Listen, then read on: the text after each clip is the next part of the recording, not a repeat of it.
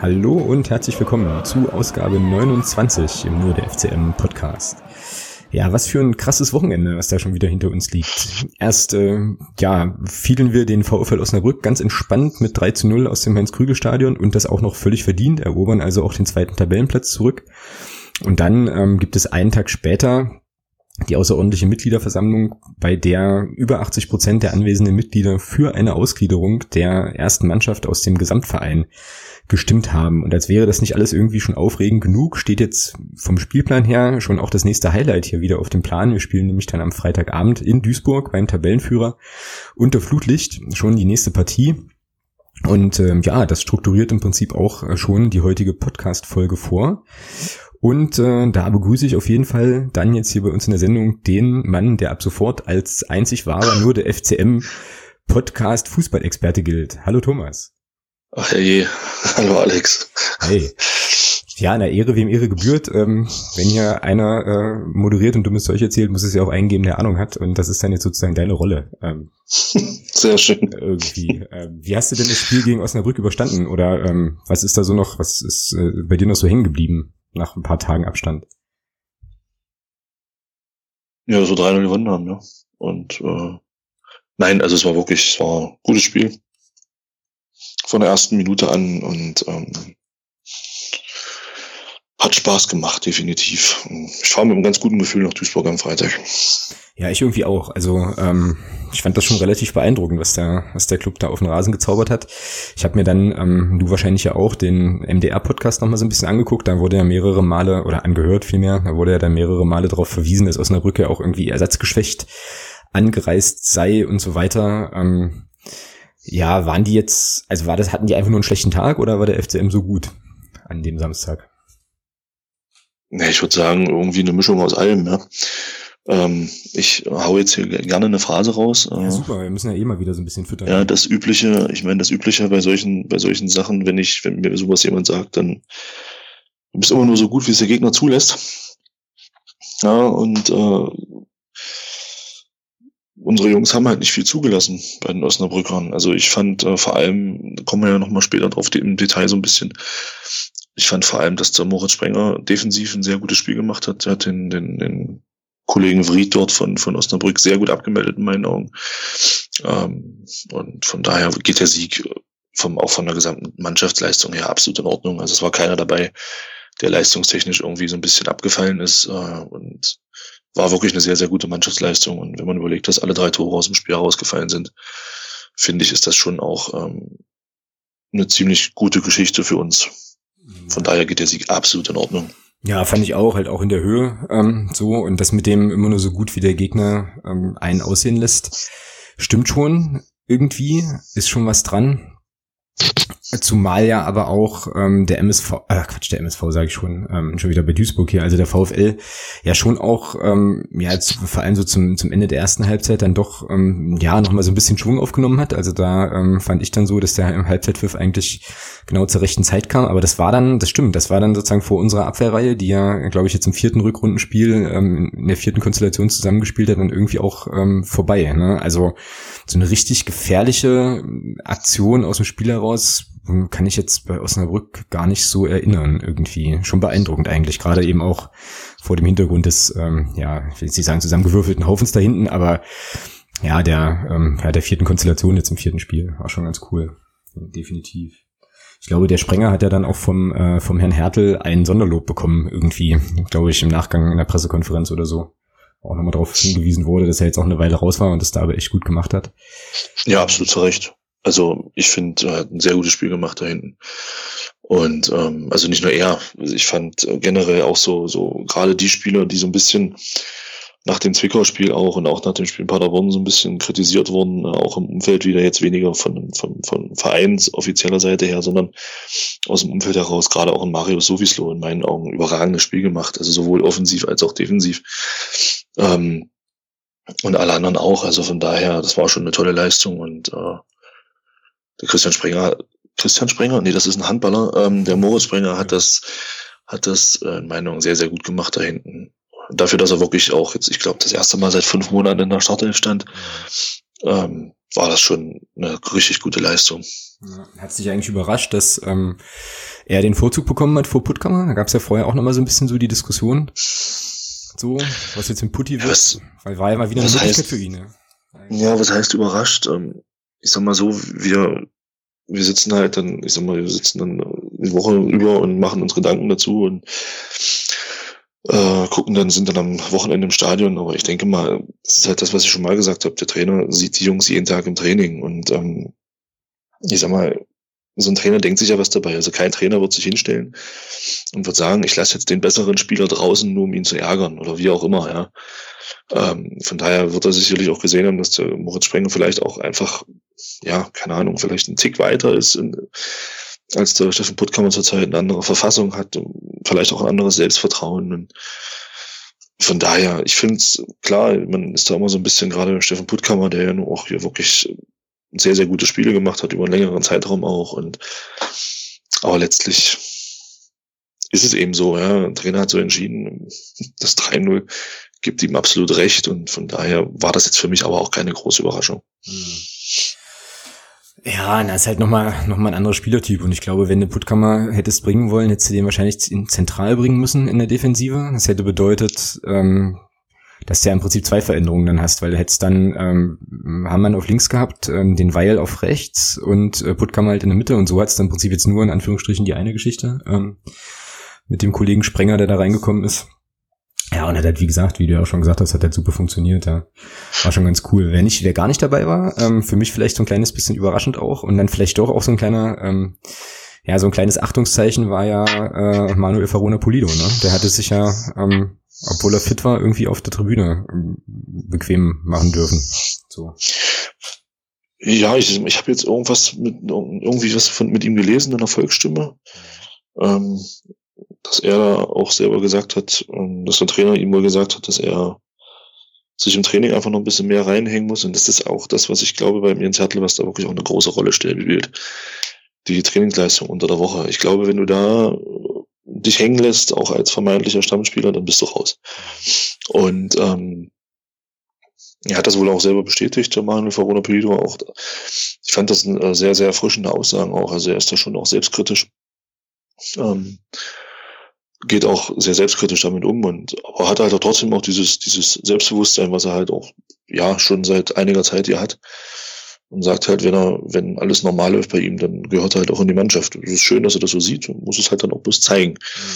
Und, dann denke ich mal, dass er am Freitag, auch wieder im Kader stehen wird. Ja. Ja, das denke ich auch. Halt, was ich mir so überlegt habe, nochmal ist, der Kollege hat ja eine Verletzung, so, die ihn natürlich ein bisschen zurückgeworfen hat dann. Und dann hat er das, stimmt, den Text in der Volksstimme habe ich auch gelesen, sagt er ja auch selber, dass dann die anderen, die dann gespielt haben, es eigentlich auch gut gemacht haben. Was ich mich dann so gefragt habe, ist, es gibt ja manchmal so Spielertypen, die im Prinzip von Beginn an spielen müssen, also die so schlechte Einwechselspieler sind, so, weißt du, und dann gibt's halt andere, die kommen rein und sind sofort irgendwie auf Betriebstemperatur und können da loslegen. Kann es sein, dass Manuel Farrona Polido eher jemand ist, den du von Anfang an bringen musst, damit er seinen Rhythmus kriegt? So. Das ist eine Frage. Du bist hier der Fußballexperte, du musst mir das jetzt auf jeden Fall beantworten. Ich tue mich mit solchen Sachen schwer, muss ich sagen. Also das ist ja das, was du in der Hinrunde viel beim Maurice Exlager so ein bisschen kritisiert hast, ja. Dass du so erwartest, dass wenn jemand reinkommt, dass er Vollgas gibt, und zeigen will und zeigen muss, dass ich will in die Mannschaft. Das widerspricht ja dem, was du gerade gesagt hast. Also entweder komme ich rein und will zeigen, dass ich in die Mannschaft gehöre und gebe Vollgas, egal ob es 10 Minuten sind, 20 Minuten oder 90 Minuten, weil letztlich ist es ja egal, weil er profitiert ja ein Stück weit auch als Einwechselspieler. Gerade jemand wie der Manuel Farrona Polido in meinen Augen, der ja auch viel über seine Schnelligkeit kommt, profitiert ja auch ein Stück weit davon, wenn er selber vielleicht erst 20, 25, 30 Minuten vor Schluss eingewechselt ist, weil die Abwehrspieler dann doch auch ein bisschen müde sind. Von daher, ich tue mich immer schwer, mit solchen Sachen zu sagen, da ist jemand, der muss von Anfang an spielen, weil er ein schlechter Einwechselspieler ist. Weiß ich nicht. Ja, ich meinte das jetzt auch gar nicht so sehr im Sinne von nein, schon klar, aber Einsatz oder so, sondern einfach, ich weiß auch nicht. Also ich kann mir vorstellen, dass es halt Leute gibt, die brauchen so 5-10 Minuten, um so ein bisschen, ja, einfach reinzufinden und so. Und dann gibt's ja andere, die kommen rein und dann, also als hätten die, keine Ahnung, noch nie was anderes gemacht und wären halt sofort präsent gewesen, so. Also vom Einsatz her, klar, also da hat er ja auch, als er jetzt zuletzt eingewechselt wurde, ja schon noch irgendwie Sachen versucht und so. Aber, ja, ist vielleicht auch eine gewagte These, keine Ahnung, aber auf jeden Fall tut's ihm, glaube ich, oder ist es für ihn natürlich auch, glaube ich, angenehmer von Anfang an zu spielen und dann halt einfach so im Rhythmus und im Flow zu sein, aber da hat das jetzt, glaube ich, im Moment einfach auch schwer, so wie die Mannschaft im Prinzip jetzt sich gerade so für die Rückrunde, glaube ich, doch ganz gut gefunden hat, so da jetzt im Prinzip von Beginn an wieder zu spielen, weil du müsstest ja irgendwie rausnehmen, du willst nur rausnehmen aus der Mannschaft im Moment. So. Ja, deshalb brauchst du keinen rausnehmen. Ja, genau. Das ist ja das, ja, also das war schon sehr, sehr gut. Also ich bin der Meinung, du müsstest da eigentlich auch in der Abwehr eigentlich bräuchtest nicht viel ändern zum nächsten Spiel. Eigentlich kannst du Moritz Sprenger auch drin lassen. Ja, das habe ich mir auch überlegt, aber das, da kommen wir nachher noch zu unseren Aufstellungen halt. Das wird echt schwer, glaube ich. Aber ich glaube, das hat der Jens Hertel auch gesagt auf der Pressekonferenz, die ja heute war, dass es natürlich super ist, wenn du so viele Leute zur Verfügung hast, aber weil sich halt alle reinhängen, ist es irgendwie, gibt's ja dann immer auch so Härtefälle, wo du dann eben einem sagen musst, halt hier, okay, oder ein paar Leuten sagen musst, du bist halt nicht dabei. Ja, da werden wir sehen. Wer auf jeden Fall wieder mit dabei sein wird, oder mit ziemlicher Sicherheit mit dabei sein wird, ist ja Leopold Zingerle, der ja auch so ein bisschen so ein besonderes Spiel hatte. Und ich glaube, er hat im Vorfeld wahrscheinlich in der Kabine auch nochmal den MDR-Podcast gehört, wo er der Oliver Leiste gesagt hat, er soll ein Tor schießen. Das hat er ja dann fast versucht, ne? So. Ja. Also was ich ja so, ja, welches Wort nehme ich denn da jetzt? Ja, was ich ja so besonders fand in der Situation, wo er auf einmal 25 Meter vorm Tor mit den Ball mit der Brust annimmt, am Vried vorbei und sich dann, und er dann fault. Ich war beeindruckt, wie ruhig es auf einmal um einen rum wurde. Alle haben kurz mal den Atem angehalten. So, was passiert jetzt, ja? Und was macht der da? So nach dem Motto. Und also ich fand, er hat das souverän gelöst, hat den Ball wunderbar mitgenommen. Das kriegen manche Feldspieler nicht hin. Und hat dann, ja, das ist schön, das ist faul gezogen, war auch ein klares Foul. Das hat man dann später im Fernsehen, hat man das gesehen, und von daher hat in der Situation alles richtig gemacht, ja. Ja, na, von unserer Position aus sieht man den ja dann im Prinzip nur von hinten, mehr oder weniger, aber wenn du dir die Zusammenfassung irgendwie nochmal anguckst, da kannst du richtig sehen, wie der mit einer völligen Selbstverständlichkeit da den Ball runternimmt, also total tiefenentspannt, und bevor der dann von hinten so weggegrätscht wird oder der Vried ihn da in die Hacken läuft, siehst du auch noch, wie er erstmal so hochguckt, wo alle stehen, so, also wie ein Feldspieler, ja, völlig entspannt, wie gesagt, mit einer Arschruhe, mit einer Selbstverständlichkeit da am Ball. So, also der wusste da schon ganz genau, was er da macht. Das war auch völlig so geplant. Und wenn der von hinten nicht in die Parade gefahren wäre, hätte der den, glaube ich, einen ganz souveränen öffnenden Pass gespielt. Wäre halt alles gut gewesen halt. Das ist schon irgendwie cool. Und vielleicht ist das ja auch das, was dann so, ja, auch die Entscheidung von Jens Hertel so ein bisschen begründet hat, eben pro Zingerle und gegen Jan Klinker, weil von Klinker würde man, der ist ja ein ganz anderer Typ, ja, von dem würde man das, glaube ich, nicht sehen oder auch nicht erwarten, aber der Zingerle scheint das halt zu können, so, schon ganz cool. Aber ja, da war erstmal erhöhter Puls bei vielen Leuten, glaube ich, im Stadion, als das passierte, ja. Genau. Ja, ich fand das ganz interessant, dass auf einmal relativ ruhig wurde um einen rum. Und alle erstmal geguckt haben. Ja, vor allem, ich habe mir noch so gedacht, oh, nicht schon wieder, ja, mach jetzt bitte nicht wieder irgendwas Blödes, wo wir dann halt ein beklopptes Gegentor fangen, halt, weil es wäre so schade. Aber das war ja dann schon ganz okay, wie es dann so gelaufen ist. Und er stand ja dann später auch nochmal so ein bisschen in der, im Fokus halt, hat's ja im Vorfeld hier in unser Sendungsplanungsdokument auch noch geschrieben, beide Elfmeter strittig, und so. Ja, weiß nicht, also ich fand den zweiten, den von Niemeyer, den dann Nico Hammann verschießt, glaube ich, kann der Schiedsrichter in der Situation auch mit der Spielgeschwindigkeit gar nicht anders entscheiden. Später, als ich mir dann die Zusammenfassung angeguckt habe, habe ich eher so gedacht, ja, war jetzt vielleicht doch nicht genug für einen Elfer, so. Aber ich glaube, in der Szene selbst, da kommt der Niemeyer kommt ja da mit einem Tempo an, und dann hat er da einen Gegenspieler und den Torwart, der da noch hingeht, und er fällt auch sofort. Ja, kann man dem Schiedsrichter, glaube ich, nichts ankreiden. Und ich fand halt das erste Ding vom Zingerle dann auch in der Nachbetrachtung schon deutlich so. Also ich fand schon, dass man den gut geben konnte, den Elfer. Ja gut, fange ich mal mit dem Elfmeter für Osnabrück an. Also wenn jetzt hier irgendjemand zuhört, der einen Schiri-Schein hat und der auch schon Spiele gepfiffen hat und da Ahnung von hat, der soll einfach mal antworten, weil mich interessiert mal brennend, wie das ist. Ich habe mir das im Fernsehen nochmal angeguckt und ich hatte auch im Stadion den Eindruck, dass der Kollege Vried den Ball nicht unter Kontrolle hatte. So. Ja, der Ball geht rein, wird reingechippt zu ihm, er geht hin, er schlägt am Ball vorbei. Also er hat den Ball nicht einmal unter Kontrolle, er trifft ihn auch nicht, der Ball geht ins Aus. Und der Leo Zingerle, klar, er geht da blöd hin, keine Frage. Und er trifft ihn auch keine Frage. Für mich die Frage ist aber, ist das in der Situation wirklich ein Elfmeter, weil der Vried den Ball nicht in einer Sekunde in dieser Phase, in dieser Situation unter Kontrolle hat. Ja, und dann geht der Ball auch noch ins Aus.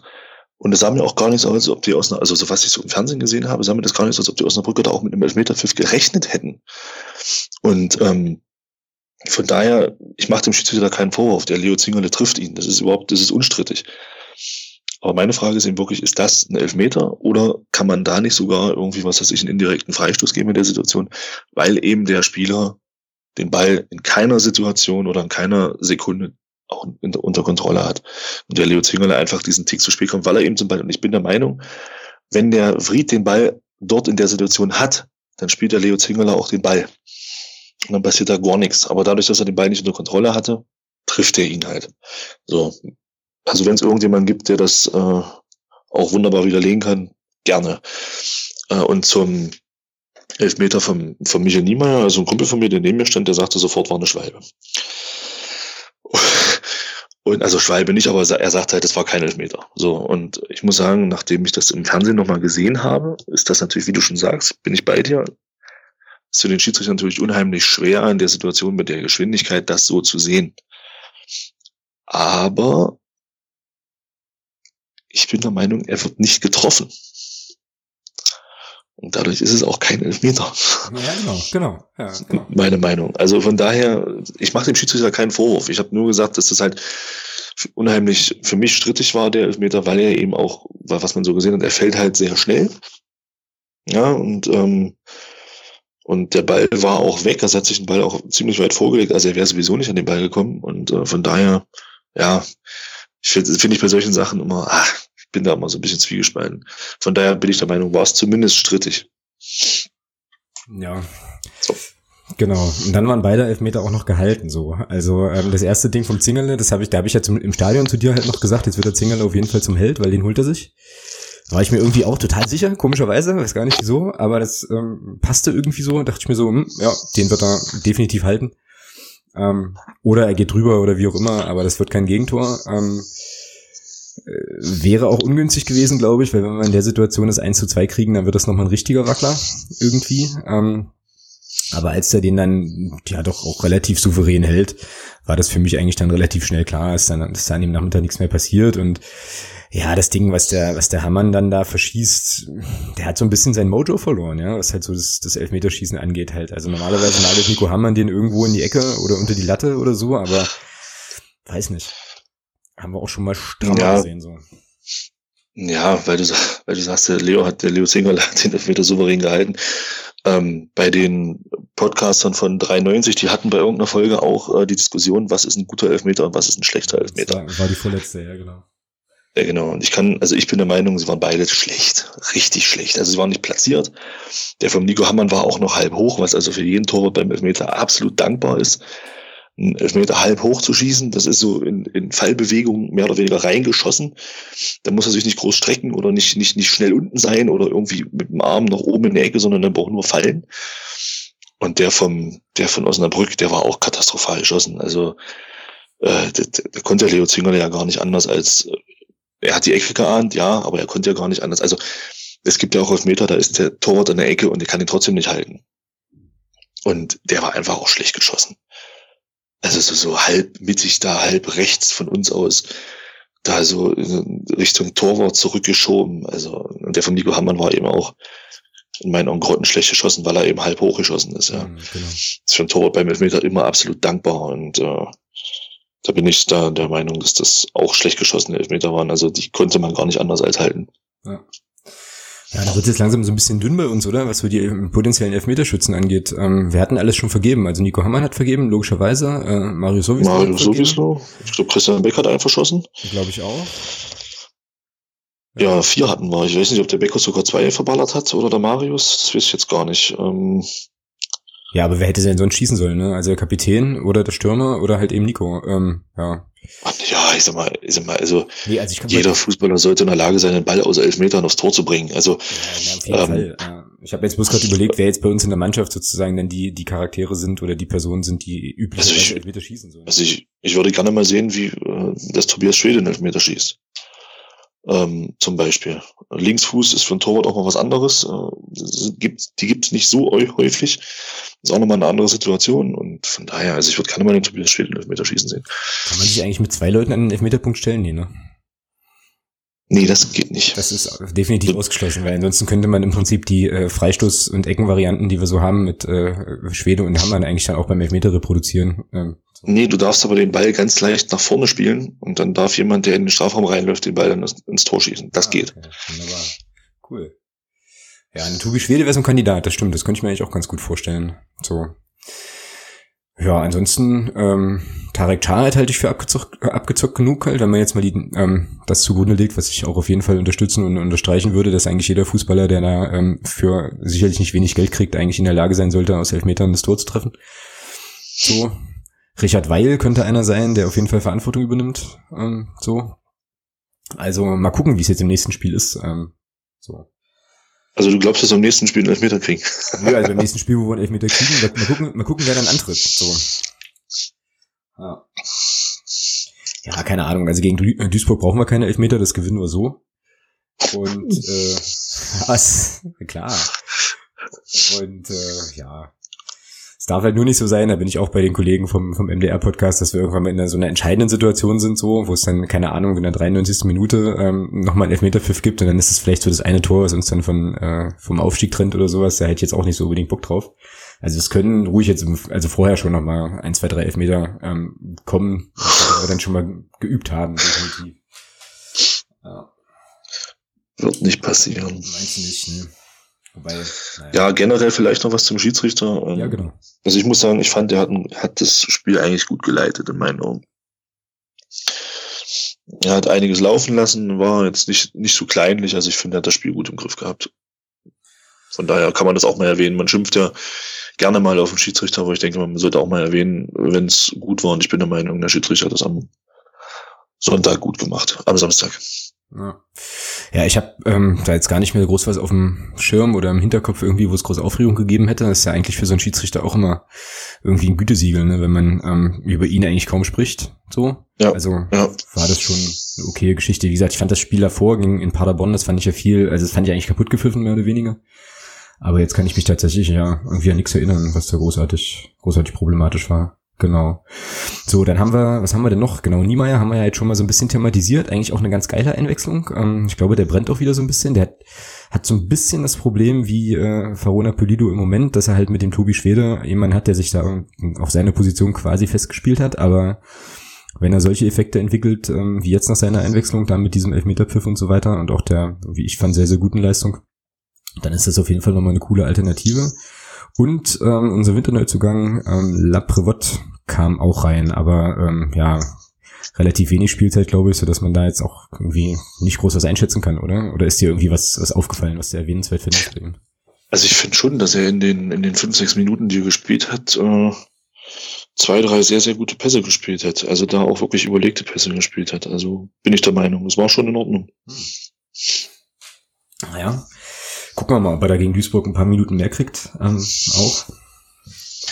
Aber ja, auf jeden Fall immer noch warten ist der Herr Schwilong, wie auch immer. Also jedenfalls der Kollege, der ebenfalls in Bochum gespielt hat und polnischer Staatsbürger ist auf jeden Fall und den Namen hat, der zumindest für unser eins offensichtlich nicht gut aussprechbar ist.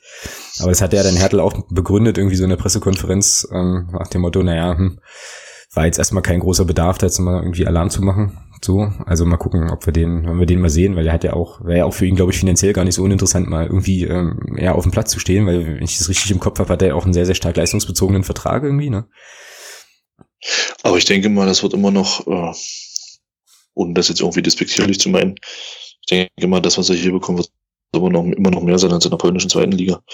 Von daher glaube ich nicht, dass er sich da jetzt groß verschlechtert hat. Kam der aus der zweiten Liga, ja? Weil ich kann nicht aus der ersten. Nee, er hat, glaube ich, zuletzt in der zweiten Liga gespielt und hat sich dann irgendwie bei einem Viertligisten fit gehalten, wenn ich das richtig in Erinnerung habe. Naja, aber auf den dürfen wir bestimmt auch nochmal gespannt sein. So. Okay, ja, ansonsten Osnabrück, gibt's da sonst noch groß zu sagen? Hat ein paar Leute mit auf jeden Fall.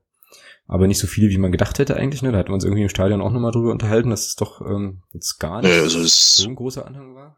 Also ich kann es jetzt nicht beurteilen. Dafür müssen wir jetzt vielleicht mal jemanden aus Osnabrück dann nochmal fragen, wie das ist. Aber also für den Tabellenzweiten, ich weiß nicht, wie werden das gewesen sein? 400? Ja, ich hätte jetzt sogar noch weniger gesagt. Vielleicht kriegt man es hier auf die Schnelle mal raus. Liga 3 Online hat ja eigentlich immer so... Also für einen Tabellenzweiten fand ich das auf den Samstag arg enttäuschend, muss ich sagen. Ich habe da echt mehr erwartet.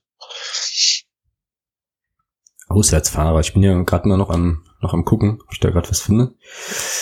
Ja, ich weiß gar nicht, ob die so reisefreudig überhaupt sind und so viel fahren. Keine Ahnung. Gehört hat man sie auf jeden Fall nicht, weil wir 466, also wir wieder, da müssen wir auch gleich nochmal drüber sprechen, auch wieder ein bisschen Alarm gemacht haben. 466 waren wohl da. Ja. 16.014 Zuschauer, 466 Gästefans, Anteil an Gästefans 3%, also die 10% Kontingent haben sie definitiv nicht ausgeschöpft, aber okay, das ist... Hätten sie ja sowieso nicht, aufgrund der Stadionproblematik. Genau, ja. Ja, ansonsten ganz interessante Zahlen. 200 Paderborner waren in Bremen irgendwie, 1100 Duisburger waren in Mainz. Bei 1000, das ist eigentlich ganz cool, bei 1898 Zuschauern insgesamt hatten die da auf jeden Fall die Oberhand. Und hier, da schau her, die SG Sonnenhof Großaspach hatte tatsächlich 18 Fans mit in Münster. Also, na, Respekt. Ja, immerhin. Ja. Lotte hatte 20 mit beim FC Rot-Weiß Erfurt. Ach, krass. Spannende Statistik auf jeden Fall. Genau. Naja, das werden wir auf jeden Fall in Duisburg, was die prozentualen Anteile da angeht, definitiv gut toppen können halt. Ja, aber vielleicht nochmal letzter Satz auch zur Stimmungsgeschichte. Also Support wurde ja jetzt wieder aufgenommen und ich muss ganz ehrlich sagen, ich fand ja so die ersten 10 Minuten richtig, richtig, richtig stark. Also so laut hatte ich glaube ich dann auch im Blog geschrieben, ich glaube das letzte Mal im Jahr gegen Offenbach irgendwie. So, ja, du hast halt sofort gemerkt, es hatten halt alle wieder Bock, ja. Es war, hast schon gemerkt, dass ja, die Leute hatten einfach Bock drauf und das ist dann schon, deswegen muss ich sagen, da nochmal Danke an Zwickau, die dann ja doch scheinbar für so ein Umdenken gesorgt haben bei allem Bedenken und bei allen Überlegungen, die Block U da hatte, die ich absolut respektiere. Muss ich aber sagen, war das einfach, ja, man hat wirklich gemerkt, die Leute, die hatten richtig Bock drauf und war auch wieder schön. Genau. Ja, fand ich auch. Bleibt zu hoffen, dass das dann jetzt auch auf den Auswärtsauftritt ja, so ein bisschen überschwappen kann, weil ich fand so, ohne das jetzt, ja, irgendwie da auch in der Position zu sein, das großartig kritisieren zu können oder so, aber ich fand jetzt bei unseren letzten Auswärtsauftritten, das mitunter schon, ja, schon mit so ein bisschen pomadig auch so. Also es gab schon deutlich bessere Auswärtsauftritte als so die letzten. Deswegen hatte ich glaube ich in der Folge auch gar nicht angemerkt, als wir den Stefan zu Gast hatten, auch einigermaßen erstaunt, dass Stefan sagte, Paderborn, das war so der beste Auswärtsauftritt in der Arena, den die irgendwie die ganze Saison gesehen haben, wo ich mich dann frage, was sehen die da sonst? So, ja, naja, ist doch so. Irgendwie, aber ja, ich weiß nicht, also es war schon die letzten Spiele immer so, dass es dann auch so ein bisschen hing und ja, weiß ich nicht, das Lautstärke-Level jetzt irgendwie nicht so war, wie man das sonst auch kannte, aber vielleicht hing das auch einfach alles so ein bisschen miteinander zusammen und ich denke mal jetzt in Duisburg und dann kommen wir im Prinzip auch schon, denke ich mal, was heißt schon, wir sind jetzt schon eine halbe Stunde bei Osnabrück, dann kommen wir dann doch mal zum nächsten Spiel.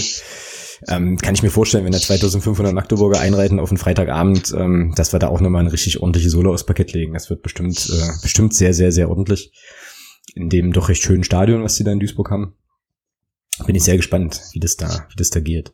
Gut, machen wir einen Deckel auf Osnabrück, oder? Ja. Gut. Und gucken weiter. Du hast hier geschrieben, Spitzenspiel 2.0. Jetzt geht's zum Tabellenführer, den wir nicht stürzen können, weil dafür sind die, glaube ich, zu weit weg. Aber wir können auf jeden Fall... 7 Punkte, ja. 7 Punkte sind schon, ja? Okay. Mhm. Ja, na gut, aber da können wir den Abstand dann ein bisschen verkürzen und uns zu Osnabrück ein bisschen Puffer verschaffen auch. Ja, Duisburg. Schon beeindruckend, muss man schon sagen. Also, ich glaube, die sind jetzt seit dem 9. Spiel, genau, die sind seit dem 9. Spieltag durchgehend auf dem ersten Platz, was respektabel ist, muss man eindeutig so sagen, wobei die ja jetzt auch nicht jedes Spiel wirklich haushoch gewinnen, aber sie gewinnen eben, ja. Und sie haben ihre letzte Niederlage, wenn ich das hier richtig recherchiert habe, tatsächlich am 12. Spieltag auch zu Hause gegen Hansa Rostock kassiert. So, was also bedeutet, dass das Wedau-Stadion dort jetzt nicht unbedingt die uneinnehmbare Festung ist. Also in der dritten Liga, ich glaube, das haben wir lange nicht gebracht, aber es kann ja da jeder jeden schlagen, nicht? Dann ist der Ding, Ding. Ding, Ding, genau. Das ist, glaube ich, auch eine Doppelphrase halt, weil mega ausgekaut und seit langem mal wieder ausgepackt. Könnte schon was drin sein, ja. So. Ja, drin ist immer was, egal wo du spielst. Also das Spiel fängt, ich sag's nicht. Doch, komm, Spiel fängt halt auch immer bei 0-0 an, ja. Nicht dein Ernst. Ja. Doch, ist es, ja. Und mein Gott, nur weil die jetzt da seit dem 9. Spieltag auf Platz 1 stehen, wichtig ist, wo du mit dem Schlusspfiff am 38. Spieltag stehst, ja. Ich kann mich erinnern, Eintracht Frankfurt ist mal abgestiegen. Die standen die ganze Saison nicht einmal auf dem Abstiegsplatz. Aber dann, 34. Spieltag, 17:20 Abpfiff, da standen sie drunter und dann war Schluss. Also. Ja, oder Cottbus letzte Saison. Ja gut, wobei die ja dann doch relativ zeitig nach unten zumindest erstmal durchgereicht wurden. Ja. Aber das ist halt klar, die sind jetzt vorne mit 7 Punkten, denen auch völlig verdient. Muss man auch anerkennen. Ich meine, gerade das Spiel gegen Münster, ich hatte die letzten 10 Minuten gesehen und muss sagen, 1:2 und dann innerhalb von einer, ich glaube, 86. Minute haben sie einen Ausgleich gemacht und in der 95. durch ein wunderschönes Tor vom Schnellhardt hat dann das 3:2 noch gemacht. Ja, die stehen nicht ohne Grund da oben, ja, absolut. Aber wir auch nicht. Also, von daher, Mensch, wir haben die beste Offensive zusammen mit Chemnitz. Wir müssen uns absolut nicht vor denen verstecken. Jetzt bringe ich noch einen. Ich bin gerade in Laune. Die kochen auch bloß mit Wasser, ja. Und, Alter. Naja, muss ein bisschen aufholen. Du bist ja so weit vorne. Und, ja, fährst dahin, um da halt auch zu gewinnen. Ja, also ich glaube nicht, dass der Jens Hertel jetzt mit der Maßgabe dahin fährt, Mensch, wir fahren zum Tabellenführer, die sind 7 Punkte vorne, jetzt lass uns mal hier auf 0-0 spielen oder so. Also ich denke schon, dass die Jungs da auch was mitnehmen wollen und möglich ist das allemal. Wenn eben auch schon jemand wie Münster, die ja in der Tabelle jetzt nicht so gut stehen, auch wenn man natürlich sagen kann, die waren jetzt in der Rückrunde, sind die schon ein bisschen besser drauf, aber die hatten die auch am Rande der Niederlage. Also warum sollen wir das nicht auch schaffen, ja? Ja, sehe ich alles ähnlich. Bin ich absolut bei dir. Ich habe jetzt hier gerade nochmal so ein bisschen geguckt, wie die letzten Heimspiele auch irgendwie so waren. Also gegen Münster, genau, das 3:2, wo man echt sagen muss, dass dieses 3:2, das war schon, also, ein richtig geiles Tor. Hammergeiles Tor, ja, also, absolut. Ja, und da musst du auch sagen, also, sowas willst du auch im Stadion einfach sehen, also, dazu gehst du ja zum Fußball, ne? Also, jetzt mal. Ja, das ist schon geil, das ist schon, wenn du in der 5. Minute der Nachspielzeit durch so einen Strahl dann 3:2 gewinnst, das ist absoluter Hammer, ja. Ja, aber ansonsten, es ist nicht so souverän, was die zu Hause bringen. Also wie gesagt, jetzt Münster, klar, dann davor hatten sie unseren letzten Gegner Osnabrück zu Gast, dann gab es ein 2:2, dann, was war denn dann noch, Fortuna Köln, okay, das haben sie glatt gewonnen mit 2:0, dann Aalen hat da 2 Tore gemacht, war auch nur, in Anführungsstrichen, ein 2:2, dann eine Mannschaft aus Südsachsen-Anhalt, die dort auch noch einen Punkt geholt hat. Ja, also... Weiß nicht so genau, woran das da liegt, aber ich denke auch, dass wir da gute Chancen haben. Bin da absolut bei dir, muss das jetzt alles nicht nochmal wiederholen, aber ja, wir werden da auf Sieg spielen, ist doch klar. Und das ist halt auch eine Mannschaft, ich weiß auch gar nicht, ob das als Phrase gilt so, aber es ist ja auch eine Mannschaft, die ein bisschen kicken kann so. Und ich glaube, das fällt uns immer leichter, als halt ein Team zu bespielen, das irgendwie, keine Ahnung, irgendwie hinten drin steht. Und da vor heimischer Kulisse, da werden sich auch Räume geben und das wird schon spaßig. Definitiv. 2500 Leute fahren ja mit, haben wir jetzt, glaube ich, auch schon mal gesagt. Gästesektor, also, oder alle Gästekarten sind auf jeden Fall weg. Dann schiebt man ja da irgendwie so ein bisschen Panik. war jetzt immer mal wieder so, ja, mich nervt's halt auch nur noch irgendwie ab, also war jetzt immer mal ein bisschen zu lesen, dass es da offensichtlich wieder zu einem Hochrisiko-Sicherheitswarn-Spiel kommt. Also ich tippe mal auf 2 bis 3 Wasserwerfer, die uns dann dort wieder empfangen werden und so weiter. Keine Tageskassen, die dann offen sind und keine Ahnung, ja, aber ja, schauen wir mal. Also kann man natürlich nur hoffen, dass dann die Leute, die wegen denen da offensichtlich diese Wasserwerfer aufgebaut werden, dann da nicht auch noch eine Rechtfertigung liefern so. Aber ja, das wird auf jeden Fall wieder so NRW. Ne? Mhm. Mhm. Genau. Ja, und wer sich jetzt vielleicht gewundert hat, dass wir am Anfang der Sendung so ein kleines bisschen in die Sendung reingepoltert sind, das lag schlicht und ergreifend daran, dass wir jetzt eigentlich auch noch einen Gast aus dem Duisburger Fanlager heute fast in der Sendung gehabt hätten. Das hat dann ganz kurzfristig aufgrund technischer Probleme auf Duisburger Seite nicht geklappt, sodass wir also unsere ganze Sendungsplanung mal eben noch schnell umorganisieren mussten. Deswegen können wir jetzt auch nicht fragen, wie es da so aus Duisburger Perspektive eigentlich mit dem FCM aussieht oder mit einer Perspektive auf den FCM, aber vielleicht kriegen wir das ja hin, das ganze Ding in der nächsten Woche nochmal nachzuholen, das dann im Prinzip nachzubereiten und da einfach an der Stelle nochmal nachzufragen. So. Ansonsten, ja, was ist zu Duisburg noch zu sagen? Die haben jetzt in Mainz gewonnen mit 2-0. Das ist jetzt auch irgendwie, ja, weiß ich nicht, jetzt auch nicht so wahnsinnig überraschend beim Tabellenletzten. Der war gut. Ja, na, da verlieren halt nur die Besten. So. Ja, das stimmt. Von daher ist das schon okay an der Stelle. Ja, genau.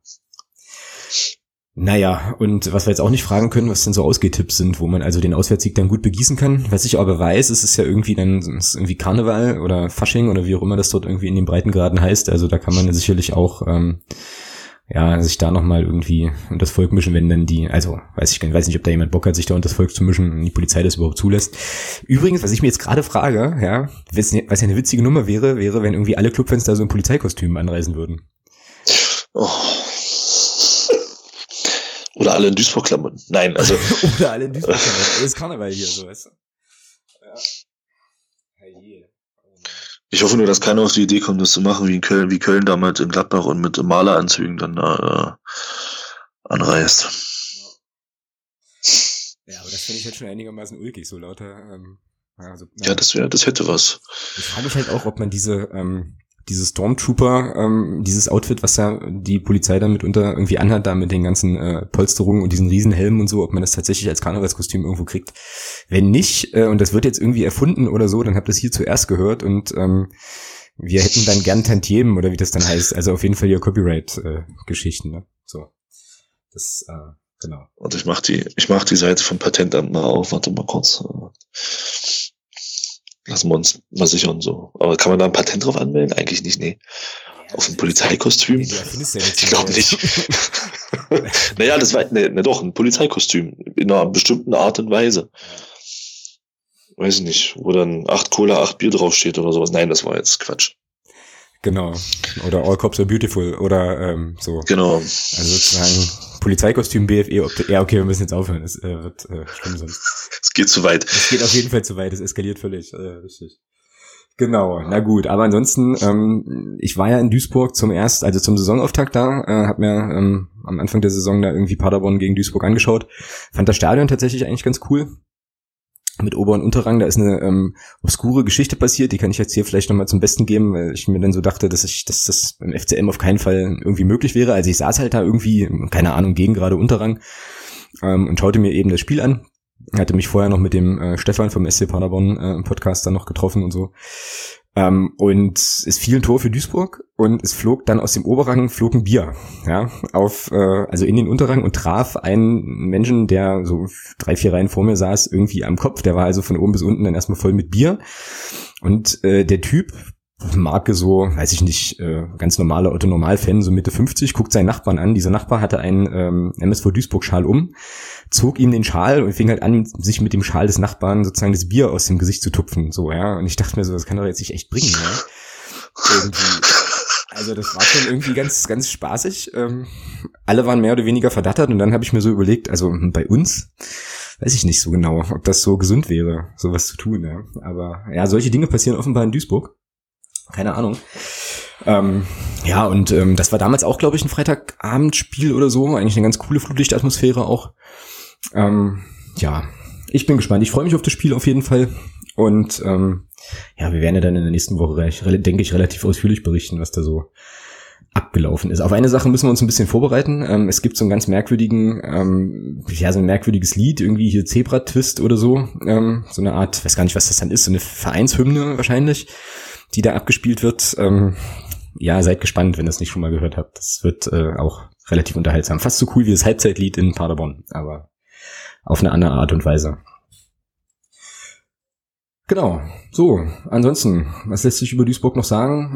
Wir könnten mal überlegen, wie wir aufstellen werden oder wie Jens Hertel aufstellen wird oder wie Jens Hertel dir über das rote Telefon gesagt hat, dass er aufstellen wird. Ich wollte gerade sagen, die Leitung glüht schon wieder.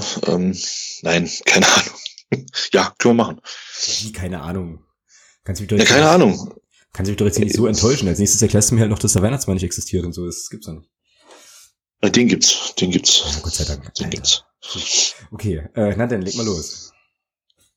Ich fange an. Ach ja, ja gut. Ja, also Zingerle im Tor.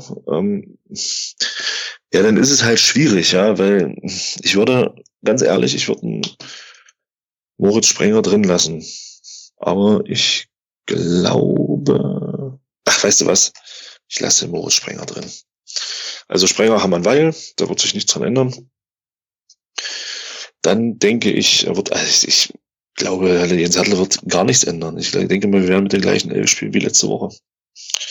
So trage ich das jetzt auch hier bei uns ein, in unserem Dokument, und das war's.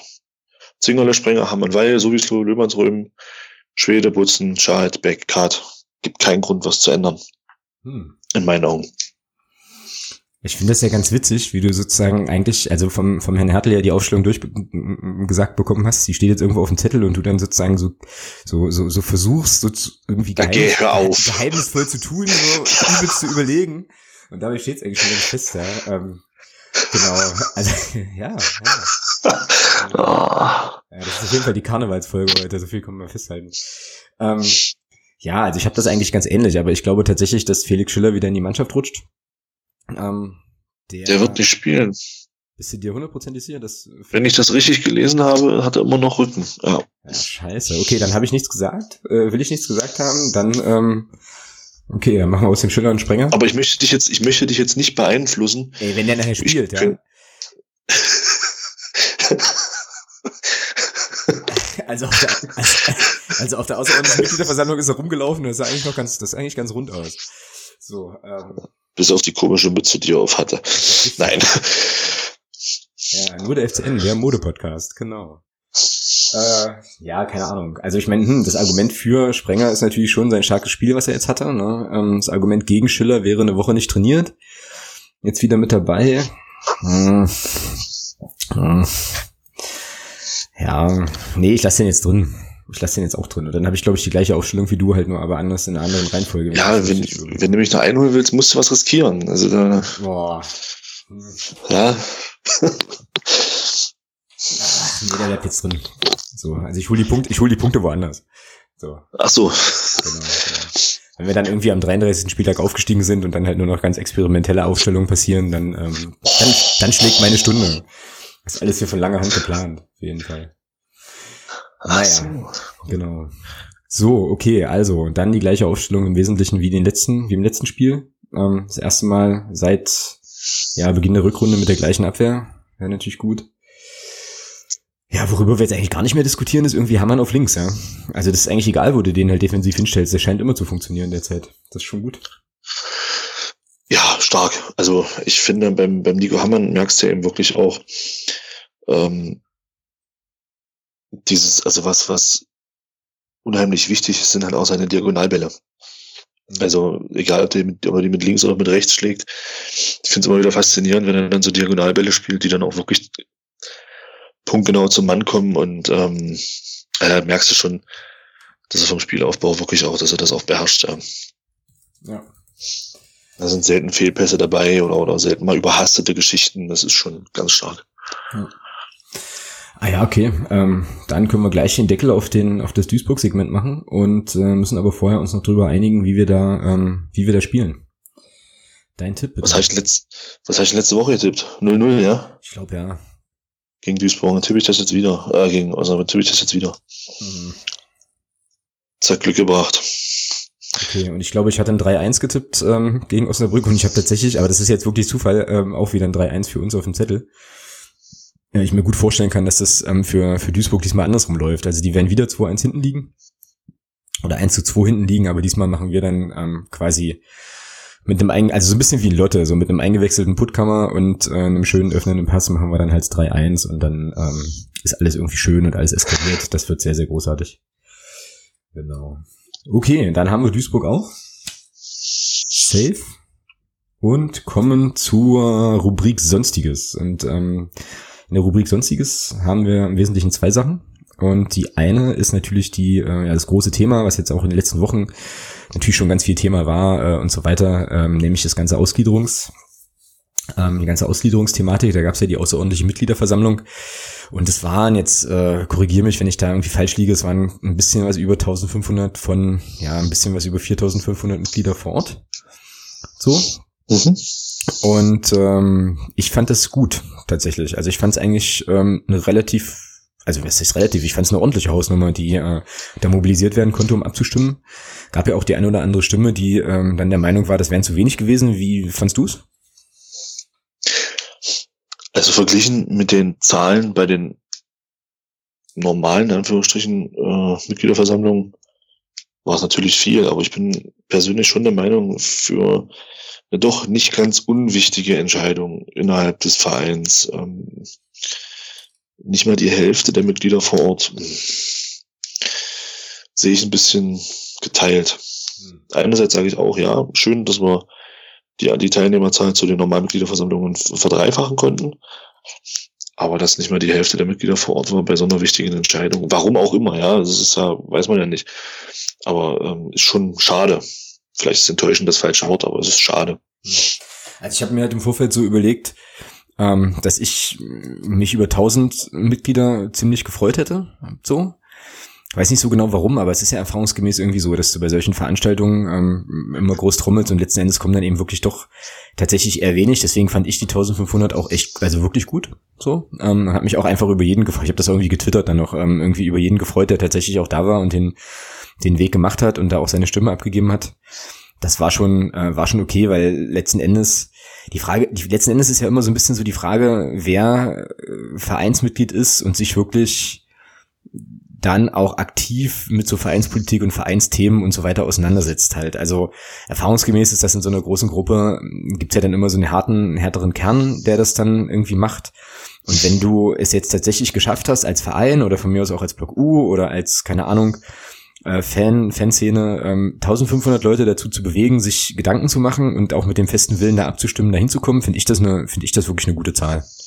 Muss ich echt sagen. Aber letzten Endes ist es jetzt irgendwie auch Vergangenheit, also können wir jetzt erstmal nur so zur Kenntnis nehmen. Ja. Gab ja dann auch ein paar Stimmen, also wir hatten uns ja dann auf der Veranstaltung auch drüber unterhalten, dass es ja durchaus jetzt dazu führen kann, dass die ganze Geschichte abgelehnt wird, aber es waren dann doch 80% ja für die Ausgliederung und ich muss zu meiner Schande gestehen, dass ich ja beim Verkünden des Ergebnisses dann gar nicht mehr vor Ort war, weil ich tatsächlich meinen Zug erwischen muss, ja, ist halt einfach so. Hast du wenigstens bekommen? Ja, das hat alles hervorragend funktioniert, so, und, sag mal, deswegen sag du mal nochmal, wie waren die Reaktionen so? Also, wie war denn so die Stimmung danach? Es gab ja dann, sage ich gleich nochmal was zu, beim MDR nochmal irgendwie so eine merkwürdige alternative Faktenberichterstattung, über die ganze Geschichte, aber wie war's denn so noch? Ja, also ganz interessant fand ich ja erstmal, ich stand mit zwei Kumpels, stand ich noch draußen, wir hatten uns noch unterhalten und dann kamen halt, waren sie beim Auszählen gerade fertig, also wir haben ja da drüben, wo wir die Akkreditierung gemacht haben vorher, da haben sie dann ausgezählt und sind dann rübergekommen in die Messehalle 2, wo dann die Veranstaltung war. Ja, und ich fand's halt total cool, also cool im Sinne von interessant und faszinierend, dass keiner von denen auch nur eine Miene verzogen hat. Ja, also es war der Matthias K. vorneweg, keine Miene verzogen, übergab das Ergebnis an den Dr. Petermann, der trug dann noch was Formales vor und auch keine Miene verzogen dabei, kein innerhalb der Stimme, man hat ja manchmal so ein Gefühl dafür, hört man so innerhalb der Stimme, ob das jetzt gut oder schlecht, je nachdem, welche Position man halt vertritt. Und du hattest nicht den Eindruck irgendwie, dass ich dachte in dem Moment so für mich, okay, die Ausgliederung ist gescheitert. So. Und dann sagte er auf einmal dann die Zahl und es haben abgestimmt für die Ausgliederung. Und dann sagte er da 1200 und dann ging das in einem Jubel unter. Also du hast dann diese 21 hast du gar nicht mehr gehört. Mhm. Ja, dann sind halt ein paar Leute sind aufgestanden und gegangen, so in dem Moment, wo er es verkündet hat. Und was ich aber auch selber nicht gesehen, aber was mir dann auch von Leuten bestätigt wurde, ist, dass dann Vertreter vom Block U auch zum Peter Fechner hingegangen sind und ihm gratuliert haben. Weil im MDR hatte man ja den Eindruck, Frau Bramowski hatte da ja so, dass die Ultras halt alle abgehauen sind und da gleich irgendwie geboot wurde und das geboot wurde. Ja, also es gab Buhrufe, das ging mir auch nicht in den Kopf. Also ich muss auch sagen, ich konnte auch mit dieser Jubelorgie da in dem Moment nichts anfangen, weil letztlich ist es eine Entscheidung gewesen, die jetzt einfach in Anführungsstrichen erstmal nur dafür gesorgt hat, dass die erste Mannschaft ausgegliedert ist. Nicht mehr, wir sind nicht aufgestiegen, wir haben keinen Titel gewonnen, gar nichts, ja. Und da gab es dann vereinzelte Buhrufe. Aber in welche Richtung und aus welcher Richtung die kamen, ich hatte eher den Eindruck, dass das den Leuten galt, die halt dann gegangen sind. Aber wo ich mir dann sage, Leute, ihr wisst doch gar nicht, warum die gehen. Vielleicht wollten die einfach nur hören, wie das Ergebnis ist und haben dann gesagt, so, ich muss jetzt aber los. Ja. Kann ja auch sein. Sicherlich wären auch ein paar Enttäuschte dann, also enttäuscht, weil sie eben dagegen waren, schnurstracks gegangen sein, aber das ist doch für mich menschlich, ja, und auch, klar, auch die Jubelei, das war natürlich irgendwo auch menschlich, ich meine, das war schon eine Anspannung, das hat man schon gemerkt, du hast es wirklich, ja, du hast mehr oder weniger schon gefühlt, das ist Knistern, in dem Moment, wo sie dann da wo der Lutz Petermann sich da hingestellt hat, und ja, aber da dann zu buhen, das fand ich ein bisschen daneben, aber ja, ansonsten, so war's, ja. Das war dann auch so meine Wahrnehmung, ich bin dann halt auch relativ ja, ich habe mich dann noch ein bisschen unterhalten und bin dann so nach 10 Minuten dann auch gegangen und ja. Das war so mein Eindruck dann danach noch. Ja, also was ich schwierig fand ein bisschen, ich habe das dann tatsächlich auch nur über Twitter verfolgt, war eben so diese Wahrnehmung der Medienvertreter oder einiger Medienvertreter offenbar, dass dann eben die Ultras, also sowieso immer ein bisschen schwierig, ja. Halt dann geboot hätten. Ja, das ist wieder so ein Punkt, wo man sich so ein bisschen mehr, also wie du auch sagst, so ein bisschen mehr vielleicht Fingerspitzengefühl erhofft hat, weil wenn das so war, dass das so ein bisschen unklar war, wer da wie, warum geboot hat, dann halte ich mich doch da zurück und sage halt darüber nichts, oder? Also, weiß nicht, weil das kann ja, kann ja irgendwie 1000 Gründe haben. Es bedient natürlich wieder so ein Bild, was man irgendwie natürlich zeichnen kann. Also sozusagen die, weiß ich nicht, die rückwärtsgewandten Ultras, die jetzt halt die ausgedrückt nicht wollen, jada. Das passt ja irgendwie auch ins Bild. Also man kann sich das natürlich auch so erklären. Aber es ist vielleicht auch nur eine von vielen möglichen Erklärungen. Weiß ich nicht.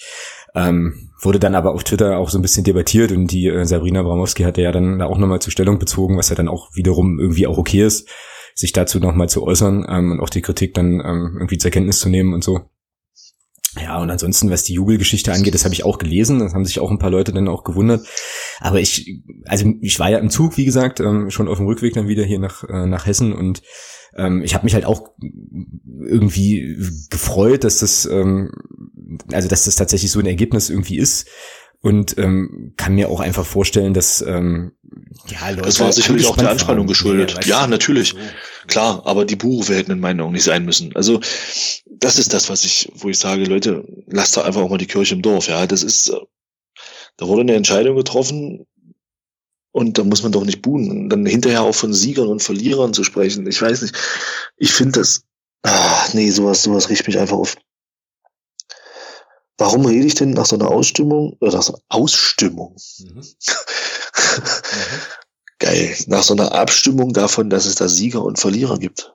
Ja.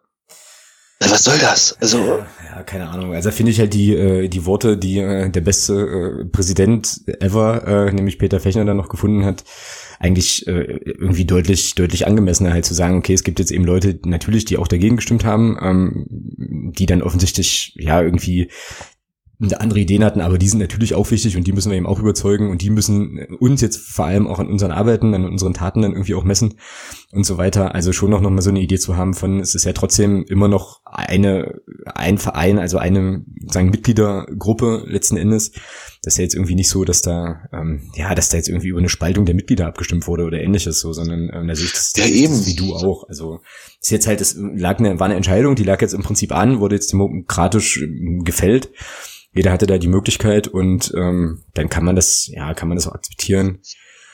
Ich glaube aber nicht, dass das irgendwie problematisch wird. Also ich könnte mir jetzt nicht vorstellen, dass es da jetzt nochmal irgendwelche riesengroßen Oppositionen gibt. Das war ja auch zumindest von allem, was ich so gehört habe, auch von Seiten vom Block U irgendwie klar, dass man natürlich trotzdem dann jetzt auch nochmal genauer hingucken muss vielleicht an der einen oder anderen Stelle oder dazu aufrufen. Ja, natürlich.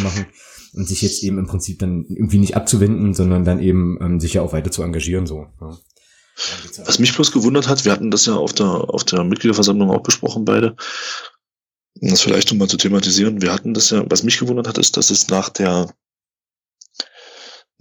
Ansage von Peter Fechner und auch vom Rolf Österhoff, wo ich da ganz ehrlich sagen muss, ich fand das ein bisschen too much. Und mich hat gewundert, dass es keinerlei Gegenstimmen mehr im Plenum gab. Ich hatte eigentlich damit gerechnet, dass es da vielleicht doch nochmal zu der einen oder anderen Position, die dort bezogen wurde, dass da nochmal irgendwie Stellung genommen wird oder nochmal darauf geantwortet wird. Das hat mich ein bisschen gewundert. Also, weiß nicht, wie siehst denn du das? Ja, ähnlich. Also ich war eigentlich davon ausgegangen, dass das ein deutlich längerer Nachmittag wird, weil ich schon auch nochmal so dachte, jetzt wird man halt hier natürlich nochmal die Gelegenheit nutzen wollen, im Prinzip seine Position nochmal stark zu machen, zumal, was ja den Herrn Österhoff angesprochen, der Verein ja nach der Vorstellung dieses ganzen Vorhabens, was ja glaube ich auch eine veranstaltungstechnische irgendwie Regelung war, ja auch nochmal das Wort ergriffen hat und da ja auch nochmal deutlich gemacht hat, so wo die Reise hingehen soll. Und der Herr Österhoff sagte dann ja auch, also eine Rückführung in den Verein irgendwie wird's mit ihm nicht geben und so. Fand ich ein bisschen schwierig und da fand ich auch, dass man halt an der einen oder anderen Stelle das ja sozusagen auch herausgefordert hat, zu sagen, hier, okay, jetzt müssen wir vielleicht als irgendwie Gruppe oder als vielleicht auch Personen, die dann eine andere Haltung vertreten, sich dazu nochmal äußern, und mich hat das auch gewundert, dass das ausgeblieben ist. Ich glaube, das hat uns, ja, weiß ich nicht, das hat uns natürlich nochmal endlos Debatten letzten Endes erspart, muss man ja ganz klar so sagen, weil wenn es dann einmal, mehr ist ja so, wenn es dann einmal losgeht, dass da nochmal ganz viele verschiedene Ansichten ausgepackt werden, dann kann das tatsächlich auch länger gehen. Es kann natürlich sein, das wäre dann so die positive Wendung, dass die Form der Information seitens des Vereins und auch seitens der aktiven Fanszene vorher so gut war, dass im Prinzip alle das kann natürlich auch sein, im Vorfeld sich schon eine Meinung bilden konnten und dass keine großen Diskussionsbedarfe mehr gab. Also ich meine, ich glaube, wir hatten das an der einen oder anderen Stelle ja auch nochmal thematisiert, was willst du denn auch noch mehr machen im Vorfeld, als das, was da gelaufen ist. Es gab ja dann beim Spiel gegen Osnabrück ja auch nochmal diese Übersicht im Planet MD, wo das aus meiner Sicht auch nochmal sehr übersichtlich und sehr gut auch aufgearbeitet worden ist, was jetzt die verschiedenen Argumente sind, und wahrscheinlich hat das dann einfach dazu geführt, dass niemand nochmal großen Redebedarf hatte. Ich fand das jetzt nicht so wahnsinnig problematisch, muss ich sagen, aber gewundert hat's mich auch. Ja. Naja, gut, jetzt ist es so. Jetzt wird also offensichtlich zur Saison 17, 18. Oder? Ja doch, 15, 16 nicht. 17, 18. 17, genau. 18, genau. Wird ja dann die erste FC Magdeburg GmbH offensichtlich gegründet oder das, was es da gibt, irgendwie umbenannt. Und dann geht's jetzt eben mit dieser Konstellation weiter. Ja, gab's noch, also hast du irgendwie noch Diskussionen wahrgenommen, größere Grabenkämpfe oder Dinge, die jetzt im Nachhinein nochmal umfänglich debattiert sind? Also du meinst jetzt auf der Veranstaltung oder generell danach? Generell danach. So. Ja, im Forum ging's noch ein bisschen heißer, ja. Aber ich denke mal, das ist normal. Also da wurde halt dann auch nochmal ein bisschen emotionaler dann auch argumentiert und ja. War ganz interessant. Ja, da kann man natürlich jetzt, kommt nochmal so der erhobene Zeigefinger, natürlich jetzt auch hoffen, dass jetzt nur die Leute dann da diskutiert haben, die tatsächlich auch am Sonntag da waren und so. Ne? Wie das dann halt immer so ist, aber das haben wir letzte Woche schon mal gesagt, schön wäre natürlich, wenn wir diese Anzahl an Personen auch bei regulären Mitgliederversammlungen da jetzt begrüßen können und wenn das, was jetzt im Verein angestoßen worden ist im Zusammenhang mit der Ausgliederung, was also das Beschäftigen mit den ganzen Sachen betrifft, einfach vielleicht weitergeht. Also vielleicht hat man ja jetzt den einen oder anderen auch gewonnen, der sich halt noch mehr mit solchen Sachen auseinandersetzen muss. Ich habe das bei mir selber beobachtet, muss ich ganz ehrlich sagen. Also ich habe mich tatsächlich vorher mit solchen Fragen, auch Satzungsgeschichten und Gedanken tiefergehender Natur nicht so sehr beschäftigt und fand das irgendwie ja sehr, sehr interessant. Ich habe da eine ganze Menge bei gelernt und habe auch richtig Lust bekommen, da auch weiter so zu verfahren, also halt mich eben auch weiter einzubringen als Vereinsmitglied und irgendwie ja auch aktiv eben Dinge so mit ja mitzugestalten, so. Und vielleicht geht's ja dem einen oder anderen jetzt durch diese Ausgliederungsgeschichte ähnlich und dann wäre ja auf jeden Fall auch auf der Ebene nochmal was gewonnen, ja, war schon gut. Ja, so, das wäre das ganze Thema Ausgliederung nochmal in unserem sonstiges Blog. Hast du noch einen Punkt? Sonst hätte ich noch was in eigener Sache. Für unsere, also ja, dann mach erstmal deine eigene Sache oder willst du das ans Ende schieben? Vom Sonstigen. Nö, das wäre jetzt. Weil ich wollte dich fragen, ob du vorhast, eine Kamera mit nach Duisburg zu nehmen und zu fotografieren. Aus dem Innenraum meinst du? Ja, genau. Als Fanreporter. Ja, genau. Ja, ich weiß nicht. Da muss ich mir wahrscheinlich erstmal beim DFB, muss ich halt hier vorher noch meine Otto-Fleck-Schneise vorbeifahren und mir erstmal noch erklären lassen, was ich da fotografieren darf und was nicht. So, also wahrscheinlich wird es dann in Zukunft sozusagen so Naturfotografie aus dem Stadion geben, so Grashalme in Nahaufnahme und so Sachen. Genau. Ja, es ist doch ein Wahnsinn, also oder? Also für die Leute, die jetzt nicht wissen, wovon wir sprechen, sag nochmal so 2, 3 Sachen, worum es da gerade geht. Naja, ich glaube Freiburg war es, die haben in Mainz gespielt und da wurde einem Freiburger Fanfotografen, der das schon seit Jahren macht und da auch die Tribünen fotografiert und da kommen natürlich auch dann mal die ein oder anderen Pyro-Geschichten vor, dem wurde dann verboten, diese Fotografien zu machen, beziehungsweise sie ins Internet zu stellen. Von Seiten des Vereins FSV Mainz 05. Und da sage ich mir, Leute, wo soll denn das hin? Also, ich meine, gestern Plakate, heute dürfen wir nicht mehr fotografieren, was kommt morgen? Dürfen wir nicht mehr aufstehen, oder? Also das sind so Sachen, also sorry, ich meine, ich habe mich ja beim letzten Mal schon über diese Dortmund-Strafe so echauffiert und was der DFB da macht und ich weiß nicht, ob das vom DFB kommt, wundern würde es mich persönlich jetzt nicht, aber da gibt es jetzt keine Beweise für, also muss ich jetzt halt Mainz 05 da einfach mal verbal in den Arsch treten, einfach mal nachfragen, was dieser Blödsinn soll, also jetzt, ich komme da nicht drauf klar. Also jetzt muss man dazu aber einschränken und nochmal sagen, dass dieser Person jetzt nicht prinzipiell verboten wurde, Fotos aus dem Innenraum zu machen, sondern es ging tatsächlich nur um Fotos, die mit Pyro zu tun haben. Und ich glaube, das Argument war, Pyro ist eine Straftat und gewaltverherrlichender Kram darf irgendwie abgelichtet werden oder so. Ist es ja eben nicht. Das ist ja der Witz an der Sache. Das ist ja das, was ich nicht verstehe. Pyro ist ja keine Straftat. Pyro ist eine Ordnungswidrigkeit. Ja, oder so, also, genau, irgendwie so. Also auf jeden Fall, also jeweils Label nicht okay. So, und also für mich ist das Zensur, ganz einfach. Also das ist doch so.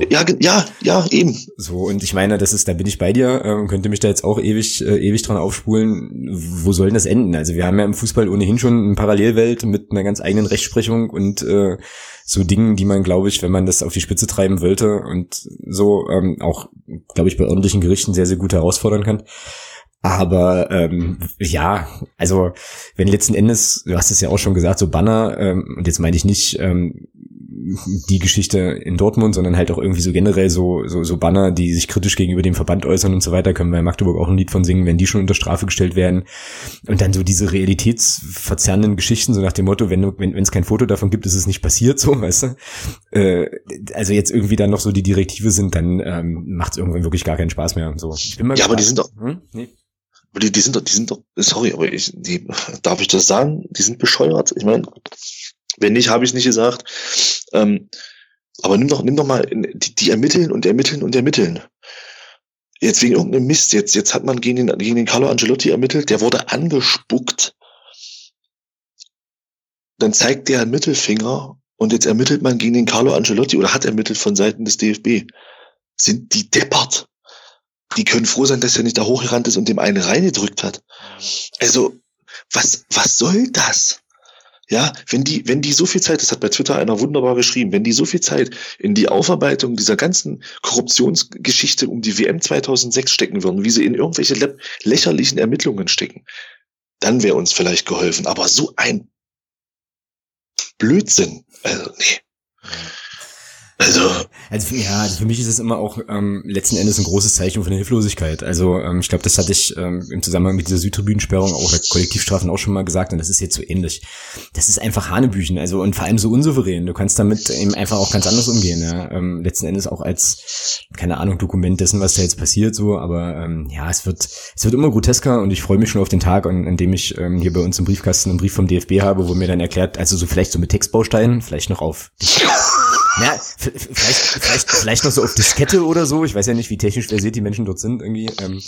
So 3,5 Zoll oder wie auch immer da das Maß war. Oder Mikrofilm, wo dann sozusagen Textbausteine drauf sind, die ich dann für den Blog verwenden darf. Um dann halt Dias, genau. Wo ich dann politisch korrekte Aussagen tätigen kann. Das ist ja, na, ich meine, klar, das ist doch dann die nächste Eskalationsstufe. Also wenn es jetzt irgendwie Sachen gibt und dann gibt's halt Leute, die schreiben darüber, dann kann es ja schon sein, dass es dann irgendwie heißt, hier, das darfst du nicht so.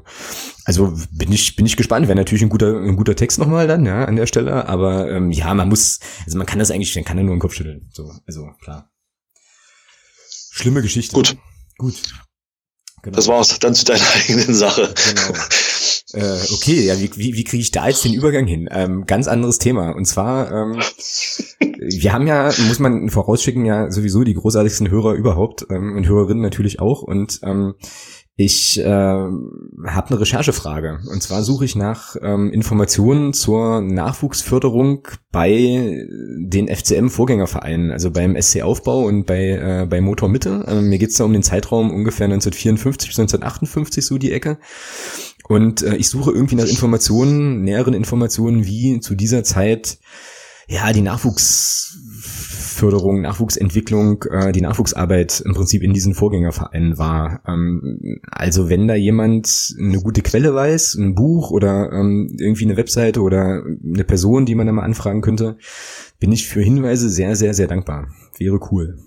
So. Das war mein, in der Rubrik gesucht, sozusagen, bei Sonstiges. So. Das war mal ein krasser Schwenk. Ja, ich sag ja, also das war sozusagen jetzt gar nicht anders machbar, als es einfach zu sagen, glaube ich. So. Naja, vielleicht kann man das sozusagen so einbinden, dass man sagt, früher war ja alles besser, also konnte man auch noch Fotos aus dem Innenraum machen. Und Phrase. Kannst du gerne aufschreiben, habe ich kein Problem. Mach ich. Genau, ist schon passiert hier. Also der ist ja schneller als sein Schatten, der Bursche. Okay, ich führe immer noch übrigens. Ja, gut. Genau, also wie gesagt, wer da Informationen hat oder weiß, wo ich nachgucken kann, der möge sich bitte melden und bewirbt sich damit natürlich, und das ist jetzt wirklich die eleganteste aller Überleitungen für den ewig dankbaren Titel des Hörers der Woche oder der Hörerin der Woche auch. Nominiert sind übrigens auch Leute, die aus SchiedsrichterInnen-Perspektive nochmal erklären können, ob das jetzt ein Elfmeter war, den der Leopold Zingerle dafür... Ja, sehr, sehr gerne. Also nicht, dass wir euch Hausaufgaben geben würden oder so, um Gottes Willen. Ja, nein. Genau, wir fragen das dann ab. So, nur eine kleine Fleißarbeit. So. Jetzt hört nie wieder jemand zu, glaube ich. Okay, gut. Dann würde ich sagen, kommen wir zum Hörer der Woche. Und du hast eine Nominierung, tatsächlich. Ich habe halt auch eine Nominierung, aber müssen wir gleich mal gucken, wie wir das machen. Ja, müssen wir mal gucken.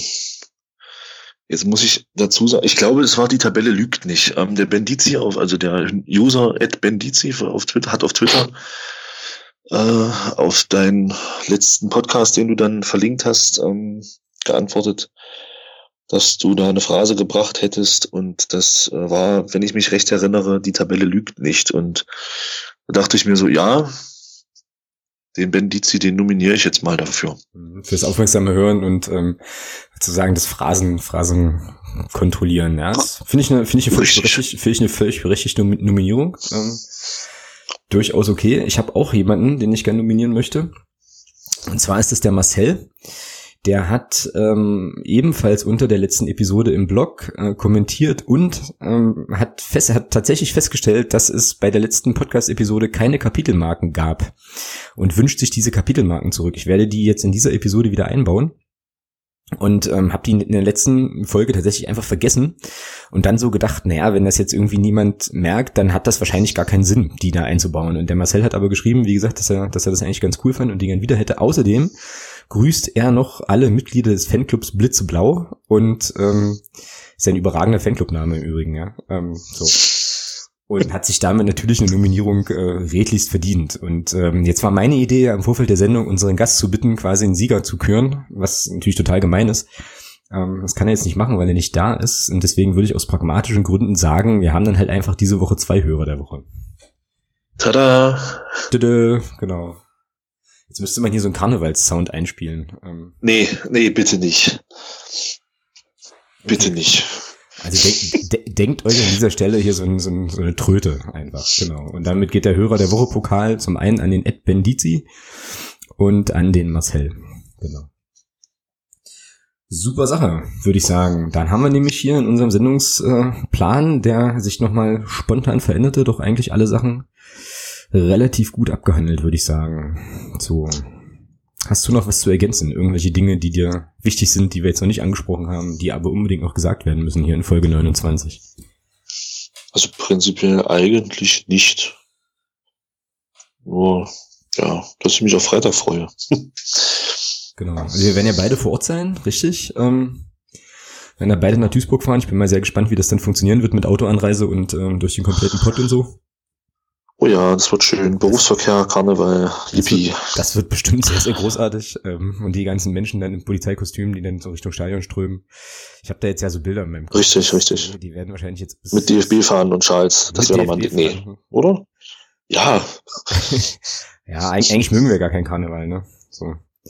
Naja, wir werden es auf jeden Fall sehen und wir werden dann in der kommenden Woche darüber berichten, wie ich da im Stadion war und ja, wie sich der Auswärtssieg angefühlt hat.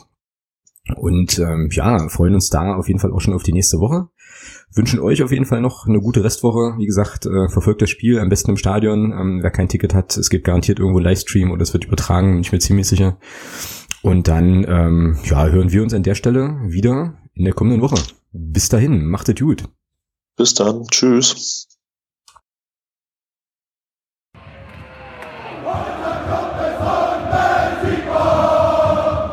Niemand kann uns